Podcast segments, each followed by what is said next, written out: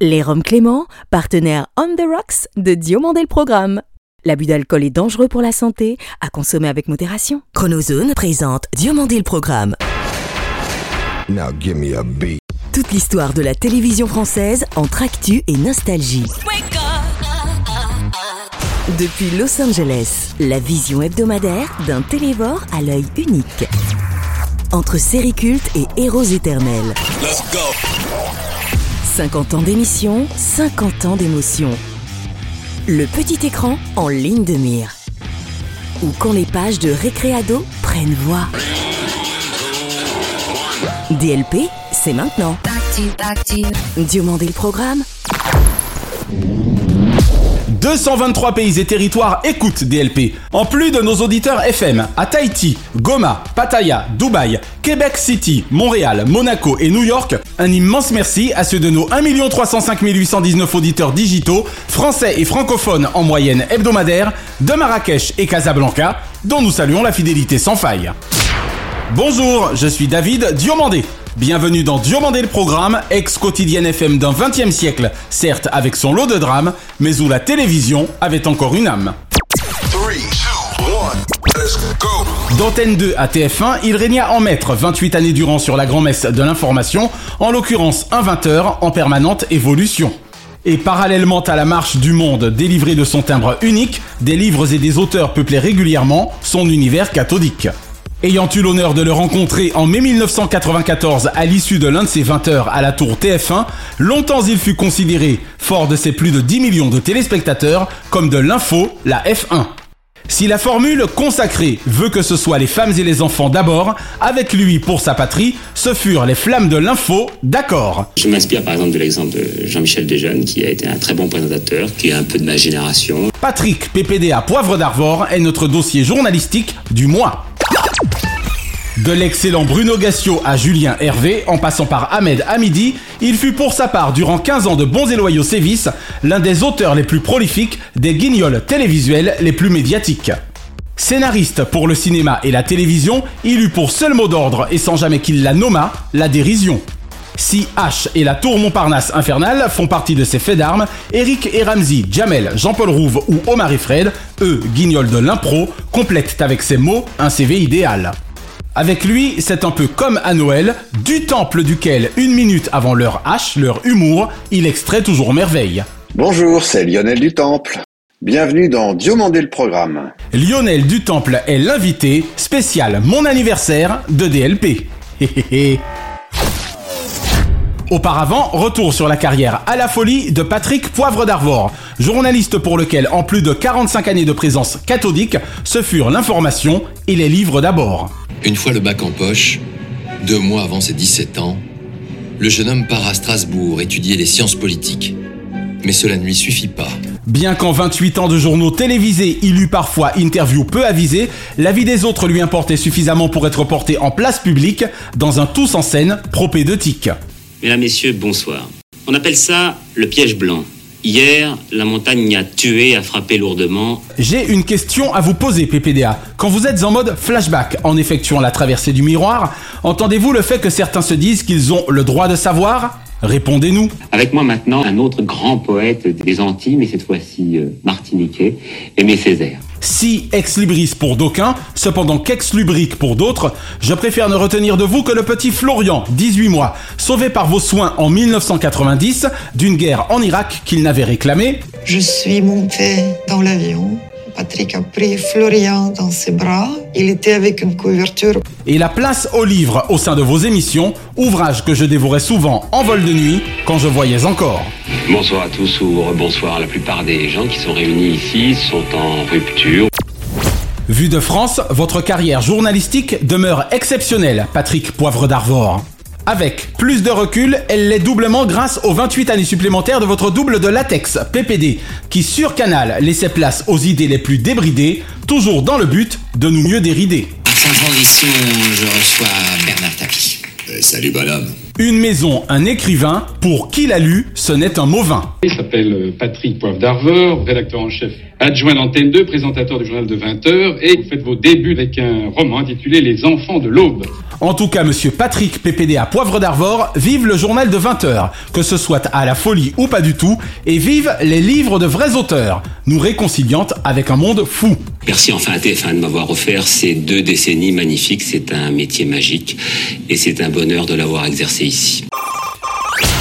Allez-y, inspecteur, il est à vous. Merci. Et ma femme, elle vous aime bien, vous. Elle, elle vous trouve marrant avec vos cheveux en plastique. Oui, alors bon, ça va. Oui, ça va, hein. Bonjour Lionel du Temple. Bonjour David et bonjour Naya. Ah, c'est gentil pour elle, merci d'avoir accepté l'invitation de DLP. Mais avec plaisir, enfin, voyons.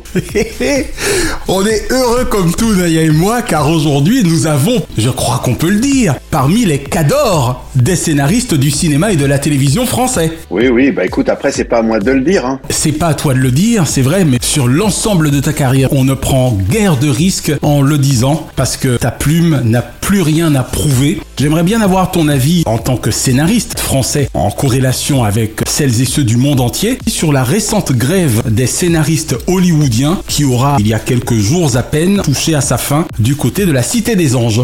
Cet accord avec les scénaristes est vraiment l'étape la plus difficile à franchir. Les négociations avaient échoué euh, pendant l'été. Écoute, vu qu'on n'a pas du tout la même façon de travailler aux États-Unis ou en France, c'est un peu compliqué de donner un avis, euh, tu vois, qui soit très précis, parce qu'en France, on est quand même très, Très protégé, oui. avec les droits d'auteur. Grâce à l'exception culturelle. On a les droits d'auteur, on a tout ça. Évidemment, le travail de scénariste, c'est la dernière roue du carrosse. En France, en tout cas, c'est pas par le scénario en général que se montent les projets. Un petit peu, mais depuis longtemps, c'est plutôt par les comédiens, le réalisateur. Ah oui, c'est d'abord le nom. C'est marrant, quand on voit l'importance de l'histoire pour qu'un film marche, c'est plutôt étrange quand même. Oui, oui, non, mais je dis pas que c'est tout le temps le cas, mais si vous voyez un producteur ou vous voyez une chaîne de télévision et vous avez qui Jean Dujardin, bon, après le scénario, c'est pas très important. C'est ça, c'est d'abord sur la base du nom. Le côté bancabilité, un peu comme chez nous finalement. Oui, oui, euh, évidemment, il faut d'abord avoir le nom d'un comédien, le nom d'un réalisateur, et puis ensuite on regarde le scénario. Il y a des projets qui se montent grâce uniquement au scénario et à la plume, mais c'est pas la majorité des cas. Est-ce que, dans ton cas, l'intelligence artificielle, puisque tel était le noyau du problème pour tes confrères et consoeurs à Hollywood, est-ce que l'intelligence artificielle te fait peur ou est-ce que tu estimes que l'homme sera toujours plus fort que la machine en ce qui concerne les bonnes idées? Alors, je sais pas trop, mais ce que je sais en tout cas, c'est que dans l'humour, ça va quand même être très dur pour l'intelligence artificielle d'avoir de l'humour. Eh oui, c'est une niche C'est une niche et je pense qu'on est un peu à l'abri pour l'instant. D'ailleurs, je regarde mon ordinateur en face de moi, il me fait absolument pas marrer. Ah, tu m'étonnes Et surtout, il ne te fait pas peur Non, non, ça me fait pas peur. Ou alors, j'ai pas les notions pour analyser tout ça, mais dans l'humour, je pense qu'on est un peu à l'abri pour l'instant. En tout cas, merci encore une fois de ta présence. Et si tu le veux bien, nous allons, pour nos auditeurs, te mieux découvrir. D'abord dans l'aspect de ton travail et ensuite dans celui du téléspectateur Lionel du Temple. En es-tu d'accord? Je suis prêt, David, vas-y. Alors Lionel, grâce à ta plume, voilà maintenant près de 25 ans que tu figures parmi, je vais la refaire, les cadors du PAF et du cinéma. Quand as-tu découvert le pouvoir des mots et ton talent surtout à utiliser ces derniers, à manier ces derniers? Alors, mon cher David, euh, je crois que c'est parce que j'étais un enfant avec des reflets roux, qui était pas très beau gosse, mais qui aimait énormément les filles, que je me suis dit que ma seule chance d'arriver à séduire, c'était d'avoir de l'humour et les mots. Les mots Ah c'est marrant C'est ton côté poil de carotte qui t'a conduit vers les mots. Ouais. Ah c'est marrant Tu t'entraînes comme jongleur pour la fête, Paul de carotte. Ça commence plutôt mal. Je pense que j'ai eu des très jolies filles grâce à des poèmes, par exemple. Oh. Alors que quand j'entrais en boîte de nuit, personne ne se retournait sur moi. Donc il fallait bien trouver un système pour arriver à attirer les filles. D'accord C'est marrant parce que logiquement, on est supposé se faire repérer quand on a une chevelure rousse a priori. Oui, oui, enfin, après, elle a disparu heureusement dès ma fin de l'adolescence. D'accord. Ça veut dire que tu l'as considéré comme un handicap, en tout cas pour ton enfance et ta préadolescence visiblement. Oui, oui, parce que même les mecs se foutaient de ma gueule. et donc il fallait que j'ai de la répartie. Voilà, tu as appris à te défendre. C'est ça, je les revoyais dans leur but avec quelques vannes un peu acerbes. Quelques punchlines.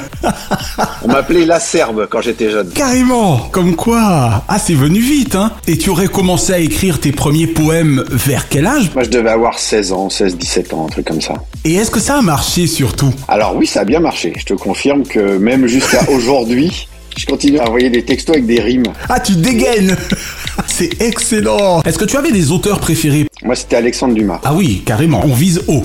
Père et fils, j'ai l'impression. Oui, Le Fils et la Dame aux Camélias, c'est peut-être un des meilleurs livres de tous les temps. Qui soit, voilà. Ah oui, oui. Quand j'étais ado et enfant, j'avais pas accès à la télévision et j'étais un peu à la campagne, donc j'avais accès à une bibliothèque. Excellent. Je faisais que lire, tu vois, mais même l'encyclopédie, l'histoire de France, et j'avais les Dumas, les Balzac, les Hugo. J'ai lu énormément quand j'étais gamin.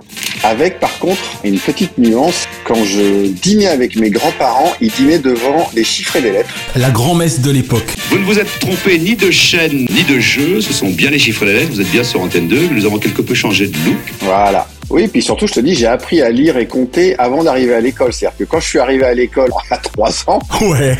je savais lire et je savais compter et les gens hallucinaient, mais en fait, c'était grâce aux chiffres et des lettres. Ah, c'est marrant alors on va poursuivre avec ton beau parcours en allant cette fois du côté de la télévision et du cinéma du reste, en faisant référence notamment à H, à la tour Montparnasse infernale, au Visiofond, au Tuche 2 ou encore au Jamel Show.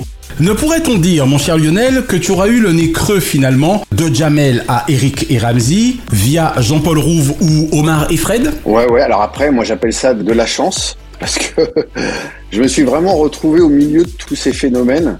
Donc on parle de tes années Canal, notamment. C'est ça. Alors je vais te raconter brièvement ma vie. Euh, Je faisais le tour du monde. Quand je suis rentré, j'ai dû faire l'armée. À l'armée, j'étais un peu décalé parce que j'étais bronzé et je savais que j'allais pas rester. Donc quand je suis arrivé dans l'office où il y avait tout le monde qui était en train de manger, Ouais. je me suis installé, j'ai vu qu'il y avait une ambiance pourrie, donc j'ai dit écoutez les gars, c'est facile, moi s'il y a une ambiance de merde comme ça, je me casse. Et je me suis levé et je suis parti. Il y a un gars qui s'est levé à table et qui m'a suivi, c'était Eric de Eric et Ramsey. Eric Judor. Eric Judor. Et donc, on s'est liés d'amitié. On a tenté d'écrire ensemble, mais c'était pas très concluant. Et il a rencontré Ramsey, mais je suis toujours resté dans l'entourage et j'ai toujours baigné dans l'univers de Jamel, Eric et Ramsey. C'est ça. Qu'est-ce qui se passe là?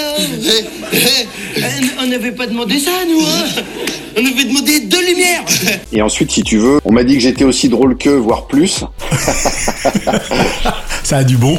Ça donne confiance en soi quand même hein, dans ces cas-là. Ouais, ouais, mais j'ai toujours cru que j'étais assez marrant. Après, quand je voyais Jamel et Eric et Ramsey, évidemment que j'avais pas leur talent. Mais on va dire que j'étais une bonne aide pour Eric et Ramsey, notamment au début. Pour développer le leur. Ils avaient pas besoin de moi, hein, mais je pense que je leur ai été utile sur euh, la tour Montparnasse infernale, par exemple. Notamment. Un gros maigre et un petit chauve. La tour Montparnasse infernale. Alors avant de revenir justement à toutes ces belles rencontres, tu as ouvert une jolie fenêtre de tir en parlant de ton tour du monde. Qu'est-ce qui l'a incité à l'époque? J'en déduis que tu devais avoir entre, a priori, 16 et 20 ans, c'est bien ça? Je ne me trompe? Alors, j'étais obligé de faire des études pour pouvoir avoir les billets d'avion gratuits parce que ma mère travaillait à Air France. Donc, j'ai fait des études. Ok. Mais sans vraiment les faire. J'avais pas de but précis. De velléité. Moi, mon but, c'était de rien faire. Tu vois, c'était pas grandiose. Ce qui en soi est déjà du travail. Ah oui, oui, c'est du boulot. ouais. En l'occurrence, pour pouvoir ne rien faire, il faut à un moment beaucoup faire, enfin a priori. C'est ça. Voilà. En fait, feignant, c'est un travail d'un gars intelligent. Parce que feignant, c'est vraiment de la réflexion. Ben oui. Alors je ne sais pas si tu penses ce que tu dis. Ah, je te jure. Et en fait, c'était une erreur complète puisque quand je me suis mis à écrire, j'ai jamais autant bossé de ma vie que dans l'écriture. C'était infernal. Entre les années canal et ensuite les guignols et tout ça, c'était du 24 sur 24 quoi. C'est un métier où tu fais des blagues et donc c'est plutôt facile et on se dit oh, bah, c'est tranquille, mais en fait effectivement derrière c'est des heures à gratter du papier pour que ta blague ressemble à quelque chose au final. J'avais pas le but de faire une carrière dans l'humour ou ce genre de choses, c'est arrivé vraiment par hasard. C'est marrant quand même. Alors toi qui voulais ne rien faire, tu te voyais faire quoi avant ne rien faire Alors avant de rien faire, je me voyais, je crois, pilote de chasse et j'ai vite vu que j'avais pas les capacités. Il faut bosser dur pour ça. Eh, tu rigoles, mais j'ai fait les tests. Ne seriez-vous pas, monsieur du Temple Et c'est sans doute ce qui explique en partie votre talent, un être plein de paradoxes. Oui, oui, je sais. Mais j'ai même fait les tests pour être pilote de chasse. Figure-toi. Oui. J'ai réussi quasiment tous les tests, sauf le monter à la corde que j'avais pas prévu. Ah, c'est ballot Ah oui, je suis resté comme un con au milieu du truc. Ils m'ont dit, bah non, terminé. Et après trois jours, c'est dommage. Tu peux expliquer à nos auditeurs en quoi le monter à la corde est supposé renvoyer à quelque capacité que ce soit pour la force G? C'est exactement la question que je leur ai posée quand ils m'ont dit que j'étais éliminé à cause de ça. Ah, j'aurais dû faire des tests alors. J'ai dit, mais franchement, Quel rapport? j'ai tout réussi, les tests écrits, les tests de pilotage. Et là, on me recale parce que je monte pas à la corde, mais d'où on monte dans un avion avec une corde? Là, ça n'existe pas.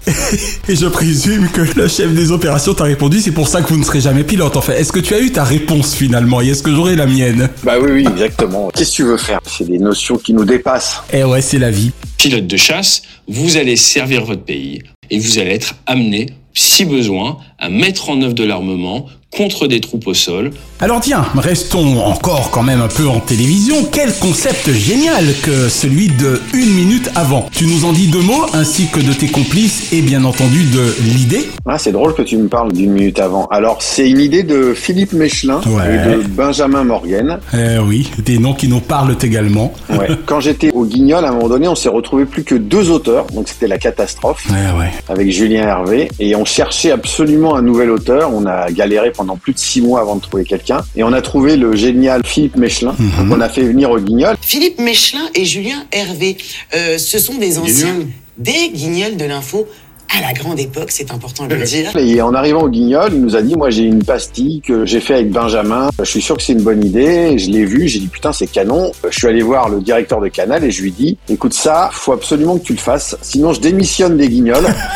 Carrément. Ah, t'es allé au culot, ouais. Ouais, le concept d'une minute avant, si tu veux, c'est simple, c'est avant chaque grand événement, Événement. qui ont marqué l'histoire de l'humanité, on décale euh, le propos et on explique cet événement d'une autre manière. Voilà. 1er décembre 1955. Pendant la ségrégation, une femme noire va s'asseoir à l'avant d'un bus réservé aux Blancs.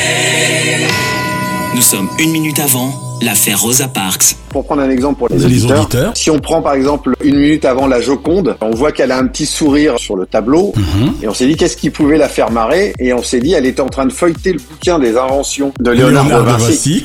Et elle sautait de sa gueule en disant ah un hélicoptère et sûrement sûrement ça va voler et c'est pour ça qu'elle avait un petit sourire en coin et c'est comme ça qu'on a décalé si tu veux chaque événement de l'histoire de l'humanité euh. J'en ai peu vu, mais j'en garde un très bon souvenir, quoi. C'est pour ça que j'avais envie d'en parler, quoi. ouais et c'est drôle Tu nous donnes encore un ou deux exemples comme ça Vraiment, il fallait y penser. Et puis là encore, on voit bien toujours votre inventivité permanente, quoi. Ouais, alors un autre exemple, écoute, c'est très drôle parce que hier, j'ai eu un message d'un prof d'allemand en Allemagne Ouais. qui m'a dit « Je veux utiliser une minute avant la fin de l'esclavage pour mes élèves. » En fait, il veut l'utiliser dans toute l'Allemagne. Et une minute avant la fin de l'esclavage, c'est juste un propriétaire qui donne la liberté à son esclave. Mhm. Et ensuite, le propriétaire lui demande, mais maintenant, qu'est-ce que tu vas faire? Il dit, bah, je sais pas, moi. Il dit, mais t'as un endroit où dormir? Il dit, bah, non. Il dit, mais t'as un boulot? Il dit, bah, non. Bah, écoute, tu sais ce que je te propose? C'est d'aller bosser dans les champs, tu seras logé ici, et je te paierai, disons, un dollar par mois. Il dit, mais c'est de l'esclavage Il dit, bah, bienvenue dans le monde capitaliste. Dans la réalité, eh oui. Voilà, en fait, ce qu'on dit, c'est que ça change pas grand-chose. Je ne l'avais pas vu, mais ça pouvait aussi être cynique. Et quelque part, tellement réaliste, somme toute. Vraiment, une minute avant l'esclavage, si on doit en regarder un, je crois que c'est Julien Hervé qui avait eu l'idée de celui-là. Il est vraiment très très drôle. ça dépend pour qui? Bah oui, oui, évidemment. C'est en tout cas vraiment le genre d'humour que j'adore. J'aimerais bien le voir transposé aujourd'hui au SMIC avec un chef d'entreprise qui proposerait donc à un SMICard se plaignant de son salaire de devenir capitaine d'industrie. Peut-être que certains comprendront à quel point il n'est pas toujours aussi aisé de mener une grande entreprise. C'est vrai. Mais là, pour le coup, le propos, c'était plutôt de se mettre de l'autre côté, du côté ouvrier. Et si nous parlions maintenant des guignols Quel souvenir gardes-tu, mon cher Lionel, de cette gigantesque récré créative en compagnie, notamment en ce qui concerne ta période, de Julien Hervé, Ahmed Hamidi ou Bruno Gassio? Alors écoute, c'est assez étonnant parce que je retiens surtout les combats. Qu'on a mené avec les guignols euh, de l'info. Aïe. Les combats contre la direction pour pouvoir maintenir à l'antenne les guignols dans les débuts des années 2000, les mises en démission successives de Julien, Ahmed et moi pour sauver Bruno. On rigolait tous les jours, évidemment. Ça a été euh, la liberté. La liberté avait un prix, quoi, visiblement. Ah ouais, la liberté a un prix. Elle se défend quand on l'a et il faut la chérir parce que quand on nous l'enlève, comme l'avait fait Monsieur Bolloré en 2015, c'est terrible parce que Bien sûr. au-delà de moi, si tu veux, moi c'est pas grave. J'avais fait 15 ans au Guignol et il était temps que j'arrête. Mais pour le coup, pour la liberté d'expression en France, la fin des Guignols, ça a été quelque chose qui m'a fait beaucoup de mal. Ah, ça a été terrible. Ça m'a fait beaucoup de mal. Tu vois, c'est con, on en parle. Alors, je me demandais comment j'aurais réagi en t'ayant aujourd'hui, parce que honnêtement, je peux te dire que j'ai pleuré. Vous étiez tous autant que vous êtes, y compris les petits jeunes après, hein, puisque tu parlais notamment de Benjamin Morgan, qui a fait partie de la dernière vague de recrues en date, si je puis dire. Mais Ouais, ouais, bien sûr. honnêtement, les gars, vous étiez des génies. La France et ses médias peuvent dire ce qu'ils veulent. Il n'y en a pas eu deux comme vous, d'Alain Duverne en passant par l'autre Alain, de Greff, et par tous les auteurs que vous fûtes, sans oublier évidemment leur batterie d'imitateurs et imitatrices. On vous doit l'un des plus beaux et grands moments de la télévision française, honnêtement. C'est gentil. À la fin, pour moi, la dernière année et demie. C'est plus les guignols. Non, non, c'était plus du tout les Guignols, c'était les auteurs au service de Bolloré, donc ça n'avait aucun sens. La fin des Guignols, c'est le 27 juin 2015 Exactement, et non pas... euh, et pas 2017. Au Guignol, on se faisait marrer, on passait des très bons moments, même si l'actualité était souvent difficile à digérer, mais on en rigolait toujours. Mais c'est pour ça que vous étiez fort. J'avais honte combien vous m'avez fait rire avec Oussama Ben Laden. C'est presque horrible. Évidemment, mais bien sûr, on était utile, si tu veux, pour mettre un peu de nuance dans le débat. Vous étiez indispensable même. Oui, on faisait rire, Oui, j'espère pouvoir donner ma version des faits tout de même. Bien sûr, on attend que ça, comme tout le monde. Eh bien, ma version, c'est que nous allons nettoyer les quartiers au Karcher. Si tu veux, ce qui manque depuis toutes ces années dans le débat en France, en tout cas, ben, c'est la nuance. C'est-à-dire qu'aujourd'hui, tout est noir ou tout est blanc. C'est ça. En fait, le monde est devenu manichéen. Soit t'es pour le vaccin, soit t'es contre le vaccin. Et tu peux pas avoir des gens juste qui doutent, qui disent ouais, peut-être que c'est bien de me faire vacciner, ou peut-être que c'est pas bien, peut-être que c'est dangereux, ou peut-être que c'est pas dangereux. Et dont la vie est également à respecter, tout simplement. Exactement. Et les guignols servaient à ça, c'est-à-dire mettre de la nuance un peu partout. Même si c'était de la caricature, on arrivait à prendre le pas, dévier l'information pour que on en comprenne le but en général, parce qu'à chaque fois que quelqu'un dit quelque chose derrière, il y a un but. Avant que je ne te confie mon trio de guignols préférés, j'aimerais connaître le tien. Écoute, Jacques Chirac, forcément. Ouais. Ah. Arrêtez, vous êtes né en Corrèze. Ensuite, Monsieur Sylvestre. Ah, tu me les donnes dans l'ordre, très bien. Ouais, ouais. C'est incroyable. Et puis, on va dire bizarrement peut-être Sarkozy. Attends, attends, on a le même trio. La seule différence, c'est mon ordre, où effectivement, Monsieur Sylvestre est mon préféré. Le centre du monde, attends, je vérifie sur ma carte. Euh, c'est quoi votre nom? L'Europe. L'Europe, l'Europe. Non, y a pas. Ah bon Marqué, on n'a pas mis les petites îles, hein. Mais sinon, on a le même trio, c'est incroyable. Sylvestre, Jacques et Nicolas aussi, parce que Nicolas, vous en avez fait un personnage fabuleux, quoi. On a bien rigolé, oui. Tellement que ma femme, elle est mannequin, tellement qu'on est riche, tellement qu'on vous emmerde, c'était fabuleux. Bling Bling Man, ouais, ouais. On s'est bien marré avec lui aussi. C'est-à-dire que l'image de Michelle Obama dans sa robe blanche a fait le tour du monde. Bah, elle était pourrie, sa robe. Comparée à la robe de ma femme, tellement elle est belle, tellement elle brille de partout, tellement elle m'a coûté les yeux de la tête. Alors Lionel, on va rester finalement avec un ami et complice dans la créativité. Pouvons-nous avoir une idée des projets à court et moyen terme de Princesse Belly Et puis d'abord, c'est quoi Princesse Belly Princesse Belly, c'est la société qu'on a montée avec mon camarade Benjamin Morgan, qui était avec moi au Guignol sur les dernières années. Absolument. Un ex-complice de Michael Youn. Exactement. C'est le petit de la bande des trois. Il appréciera. Tu peux avoir peur de la page blanche, mais euh, c'est pas compliqué de noircir. Un scénar, ça s'écrit et ça se réécrit toujours. Donc on a fait pas mal de choses ensemble et on a des projets évidemment qui arrivent. On a la sortie d'un film le 6 mars 2024, 14 jours pour être heureux avec Maxime Gasteuil en rôle principal. Ok. C'est son premier film. J'en ai fini le montage là il y a quelques jours. Vraiment ça va être chouette. Ah bah c'est excellent. On a deux tournages l'année prochaine. Le premier film de Rachel Kahn qui est inspiré de son livre Les grandes et les petites choses. Ok. Je sais pas si vous vous voyez de qui je parle, Rachel Kahn. Moi, j'en ai une en mémoire. Ça doit être une homonyme qui a produit notamment Rinsta Baignoire pour France 2. Alors c'est pas elle. Mais je crois que la tienne, c'est peut-être plus la championne d'athlée. C'est ça, c'est la plus jeune des deux.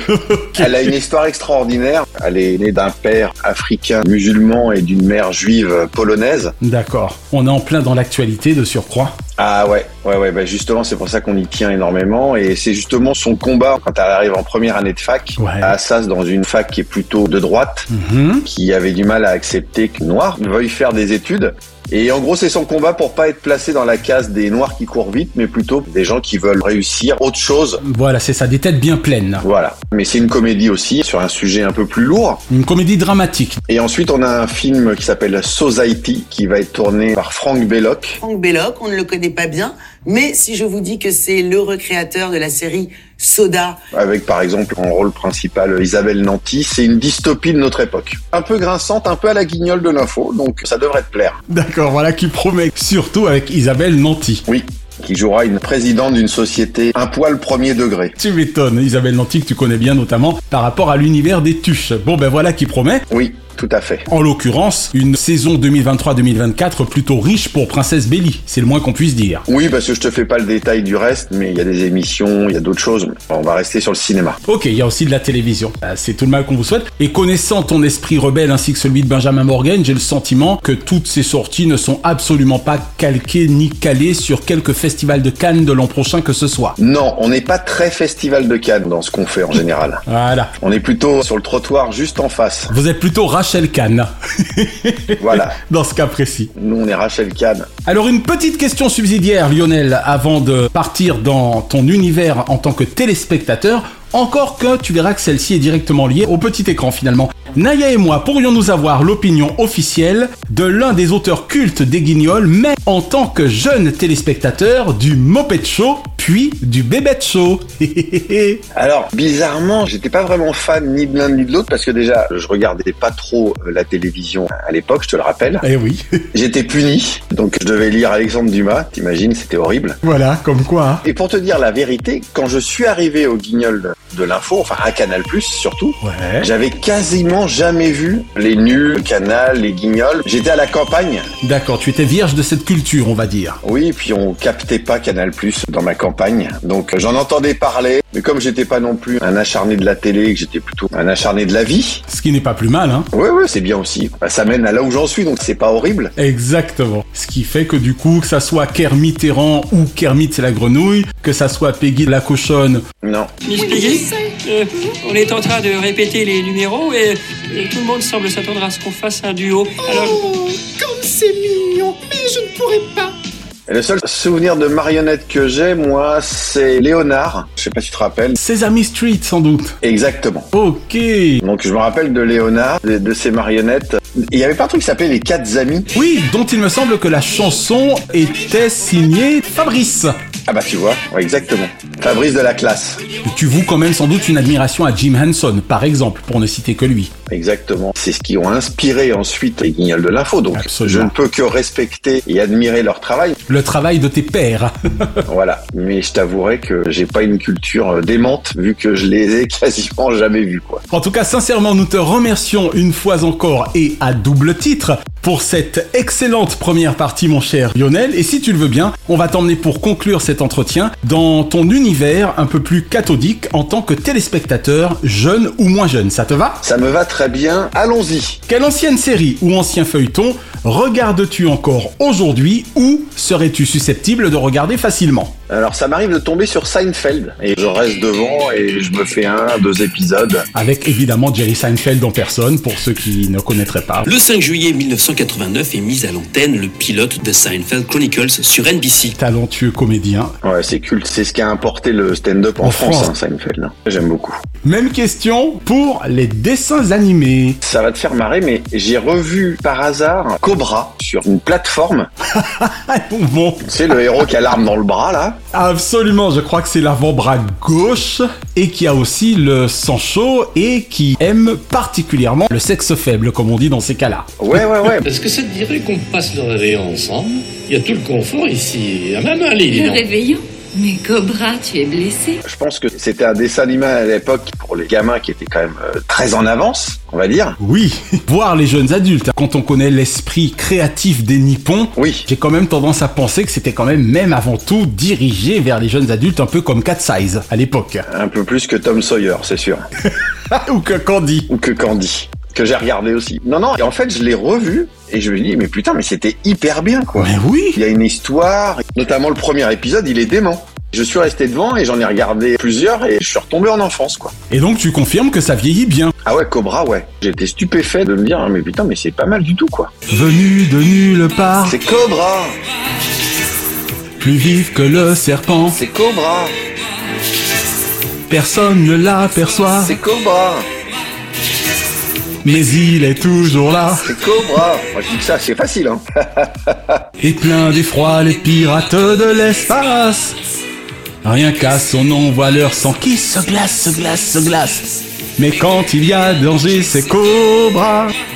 Il vient pour nous aider, Cobra, et voilà. Et ça, tu t'en souviens du générique comme ça, toi? Eh ben, bravo. Non mais bravo, franchement. C'est gentil. Tiens, quel animateur kiffes-tu le plus? Actuellement ou as-tu le plus kiffé par le passé Comme j'adore la grande librairie sur France 5, on peut dire Trapenard. Augustin. Augustin Trapenard, que j'aime beaucoup. Encore un enfant de canal d'ailleurs. Ouais, ouais, ouais. Une émission d'une heure et demie sur le service public en prime time, entièrement dédiée à la littérature. Elle a nulle part ailleurs. Il sait de quoi il parle, en tout cas. Ah oui, il a toujours su d'ailleurs. Il vient de la radio. Absolument. Moi, je le trouvais passionnant, notamment chroniqueur au Grand Journal. Je suivais avec beaucoup de passion ses conseils littéraires. Je l'aime beaucoup. Et celui par le passé qui m'a marqué que j'adorais, c'est Ardisson.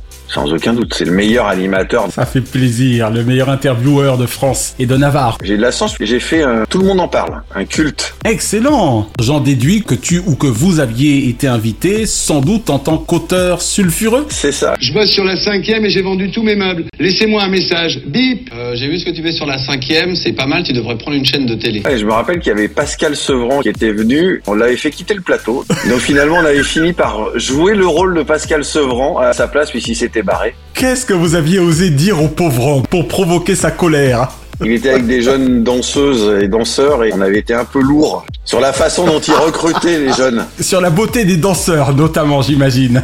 voilà, et je pense qu'il l'a pas très bien pris. On t'embrasse Pascal, hein, on t'embrasse. si tu nous entends de là où tu es. La question suivante, j'ose à peine te la poser, mais je me lance. Un journal télévisé ou un présentateur ou une présentatrice, bien sûr, de journal télévisé favori Bah, tu connais bien les guignols, David.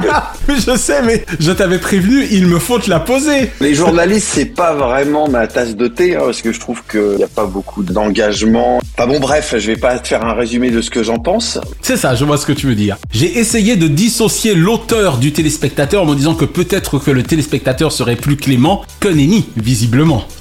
Bah, si peut-être Élise Lucet quand même, ah. même si c'est pas un JT, qui est une journaliste qui essaye de faire vraiment son travail, une des seules. De manière cash si on peut dire. Exactement, dans Cash Investigation. Bonsoir et bienvenue sur France 2 pour une nouvelle enquête de Cash Investigation. Elle marque désormais entre envoyé spécial et Cash Investigation, mais n'oublions pas qu'elle est issue du 19-20 national de France 3. Ouais, exactement. Bonsoir, Perrault l'outsider devient Perrault le perturbateur, le milliardaire texan vole la vedette à Bush et Clinton. Et de quelques années du 13h de France 2. Voilà, on va dire que si je dois respecter une journaliste, bah c'est Élise Lucet. Et enfin, mon cher Lionel, tout genre confondu, quel est le nom de ton programme favori de tous les temps les guignols exceptés? Mon programme favori de tous les temps, c'est Temps X. Les Bogdanov, Igor Igrichka, Paleram. Cosmos 99, Les Envahisseurs, La quatrième dimension. Et le samedi, je ratais jamais Temps X. Pour la première fois en Europe, est créé un magazine de télévision entièrement consacré à la science-fiction,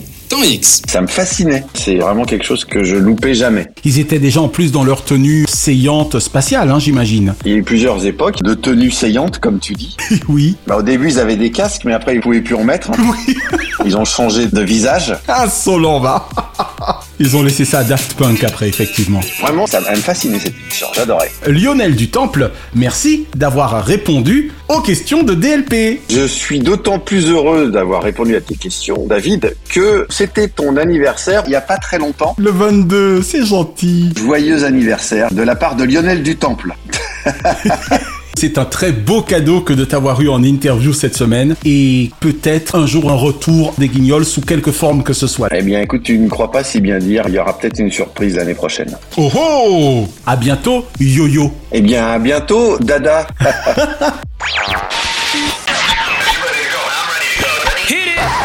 Bienvenue au DLP Téléclub, chronique où la télévision parle de la télévision et dont toutes les émissions spécialisées sont desservies par le même hub. Aujourd'hui, DLP Téléclub vous rouvre les portes du zapping, véritable institution ayant eu duré plus d'un quart de siècle sur Canal et qui, à l'instar des guignols, avait impact phénoménal. Voici un trentenaire qui se porte bien. La crise pétrolière des années 70 lui a bien sûr fait connaître des débuts difficiles. 27 ans et demi précisément, au cours desquels son créateur Patrick Menet et ses équipes sélectionnèrent quotidiennement et sans relâche le meilleur, le pire et le meilleur du pire de la télévision. Chaque match, je les ai au moins déjà visionnés 3 ou 4 fois, donc euh, là, bon, j'ai de surprises. Derrière chaque bonne idée de canal en général, et particulièrement celle des années 80 et 90, apparaissaient les noms d'Alain de Greff et ou de Michel Denisot. Ce fut ainsi le cas pour le zapping, récapitulatif adroit et parfois incisif des meilleurs moments de la veille qui, du 2 janvier 1989 au 2 juillet 2016, tint le PAF et ses téléspectateurs en éveil. Il y a Léon Schwarzenberg qui veut vous poser des questions. Bernard Tapie, vous qui avez licencié des ouvriers, est-ce que vous estimez vraiment que vous êtes un homme de gauche? Oui, cher Léon, même s'il a fallu, je paye ta campagne. Diffusé à la mi-journée comme en access, le travail de ces 10 à 12 zappeurs permanents connut un véritable success. Quelle mer fermée de l'Asie occidentale est bordée par la Jordanie et par Israël C'est la mer Noire. Non, quelle mer? Faisant partie de l'océan Arctique borde la Sibérie C'est la mer Noire. Quelle mer située entre l'Arabie et l'Afrique et reliée à la Méditerranée par le canal de Suez C'est la mer Noire. Non, là, elle est rouge, là. Au bord de quelle mer est située la station balnéaire de Yalta C'est la mer Noire. Oui Entre rires et larmes, sourires et drames, il était clair qu'en clair, le zapping était un peu de la télévision, l'âme.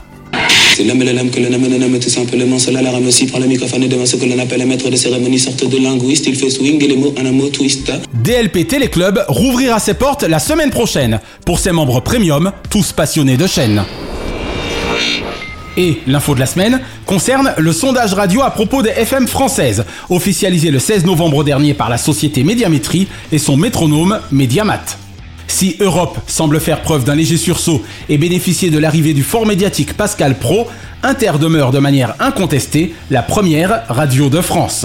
Cependant qu'Energy assure une stabilité précaire, talonnée en termes de stations musicales par Skyrock et Nostalgie qui reprennent des couleurs.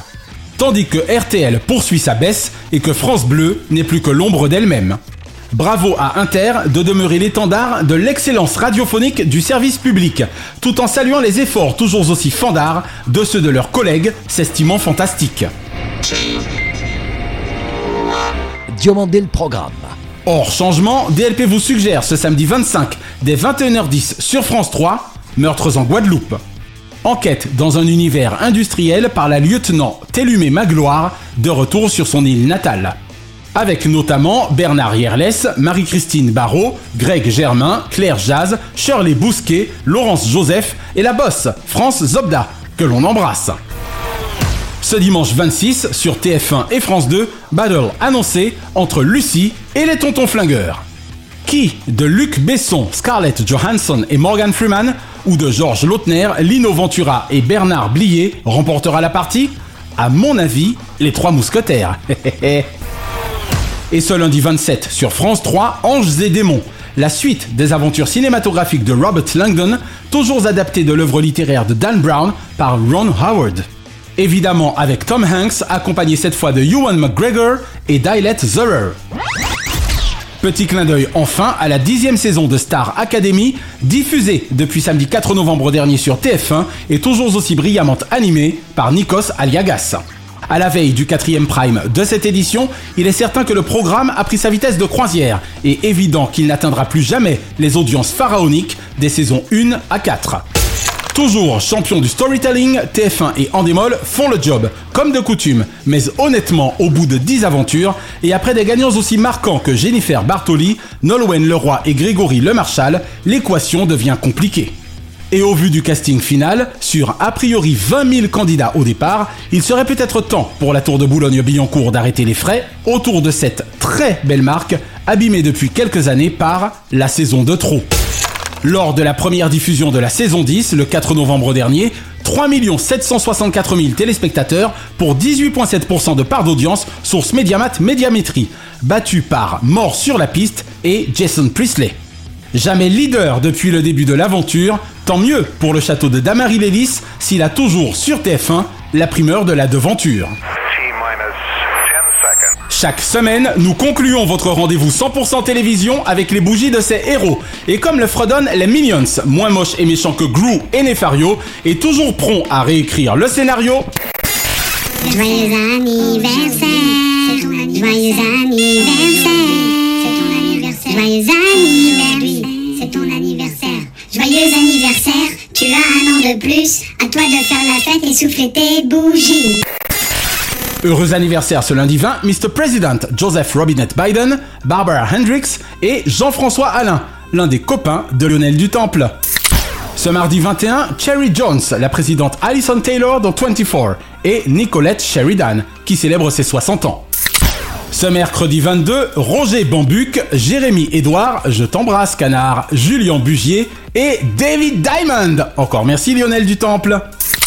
Ce jeudi 23, Jean-Pierre Foucault Rendez-vous le 16 décembre prochain, Jean-Pierre, au Zénith de Dijon pour ta 29e édition de l'élection Miss France. Chantal Nobel, qui souffle ses 80 bougies, et Vincent Cassel. Ce vendredi 24, souhaitons un heureux 65e anniversaire à Alain Chabat. Catherine Heigl aura pour sa part 45 ans et n'oublions pas Hervé Palmieri d'Hervé Cuisine. Ce samedi 25, Jean-Pierre Dionnet. Et ce dimanche 26, Marcy Walker, éternel Eden de Santa Barbara. Une pensée enfin pour les cultissimes Jacob Desvarieux, Rosie Vart, Léon Zitrone et Bruno Carrette, qui étaient nés respectivement les 21 novembre 1955, 22 novembre 1923, 25 novembre 1914 et 26 novembre 1956. La semaine prochaine, Jérôme Coulombel, ancien directeur juridique du service contentieux du groupe Carrefour, à l'ouvrage de faire dans un monde sans velours, Carrefour la grande arnaque, ou le pavé que la grande distribution contre-attaque, désormais efficient David contre ce géant Goliath, sera l'invité de DLP. Et nous consacrerons notre dossier à Bernard Pivot, dont le bouillonnement de culture livresque apostrophe une carrière télévisuelle gigantesque et dont la suite du parcours tout en brillance passa également par la case d'un heureux concours de circonstances. Retrouvez l'intégralité des épisodes de Diomandé le Programme, Drucker à l'ouvrage, Dallo et DLP Vacances sur votre plateforme de podcast favorite. Et abonnez-vous à nos Facebook et Instagram, Diomandé le Programme et Drucker à l'ouvrage. DLP est produit par Tronzon Corp, Burbank, Californie et intégralement monté, mixé, réalisé par Naya Diamond. Notre Pacifique Océan de reconnaissance à Fabrice Lana, Sylvain Morvan, Katia Martin, Eric Feg, Infocom Web Service, Dundee et Dave Marsh, Mr. Splat. Bise de proches voisins de la centenaire Warner à Kate, Shina et Ramzi Malouki, ainsi qu'à Frédéric Dubuis et Charles Larcher pour leur inestimable confiance. Vive la fin de la cinquième opération Cœur Outre-mer sur France Télévisions d'ici mardi 28 prochain. Je suis David Diomandé. Merci à nos millions d'auditeurs sur le digital qui, bien que snobés par la presse nationale, n'ont nul besoin d'un algorithme au demeurant génial pour constituer audience mondiale. Et à l'instar de Jean-Louis Cap, Diomandé le programme. Chronozone, le temps immédiat. Bonjour, c'est Jérôme Coulombel, l'auteur du livre Carrefour la Grande Arnaque. Rendez-vous le 1er décembre prochain avec Naya et David, que je remercie au passage pour leur gentillesse, dans Diomandel Programme. Vous pourrez redécouvrir le livre sous un nouvel angle et également faire un peu plus ample connaissance avec mes goûts de téléspectateurs. Voilà, je vous embrasse. Merci d'avoir apprécié Diomandel Programme avec les Roms Clément. L'abus d'alcool est dangereux pour la santé, à consommer avec modération.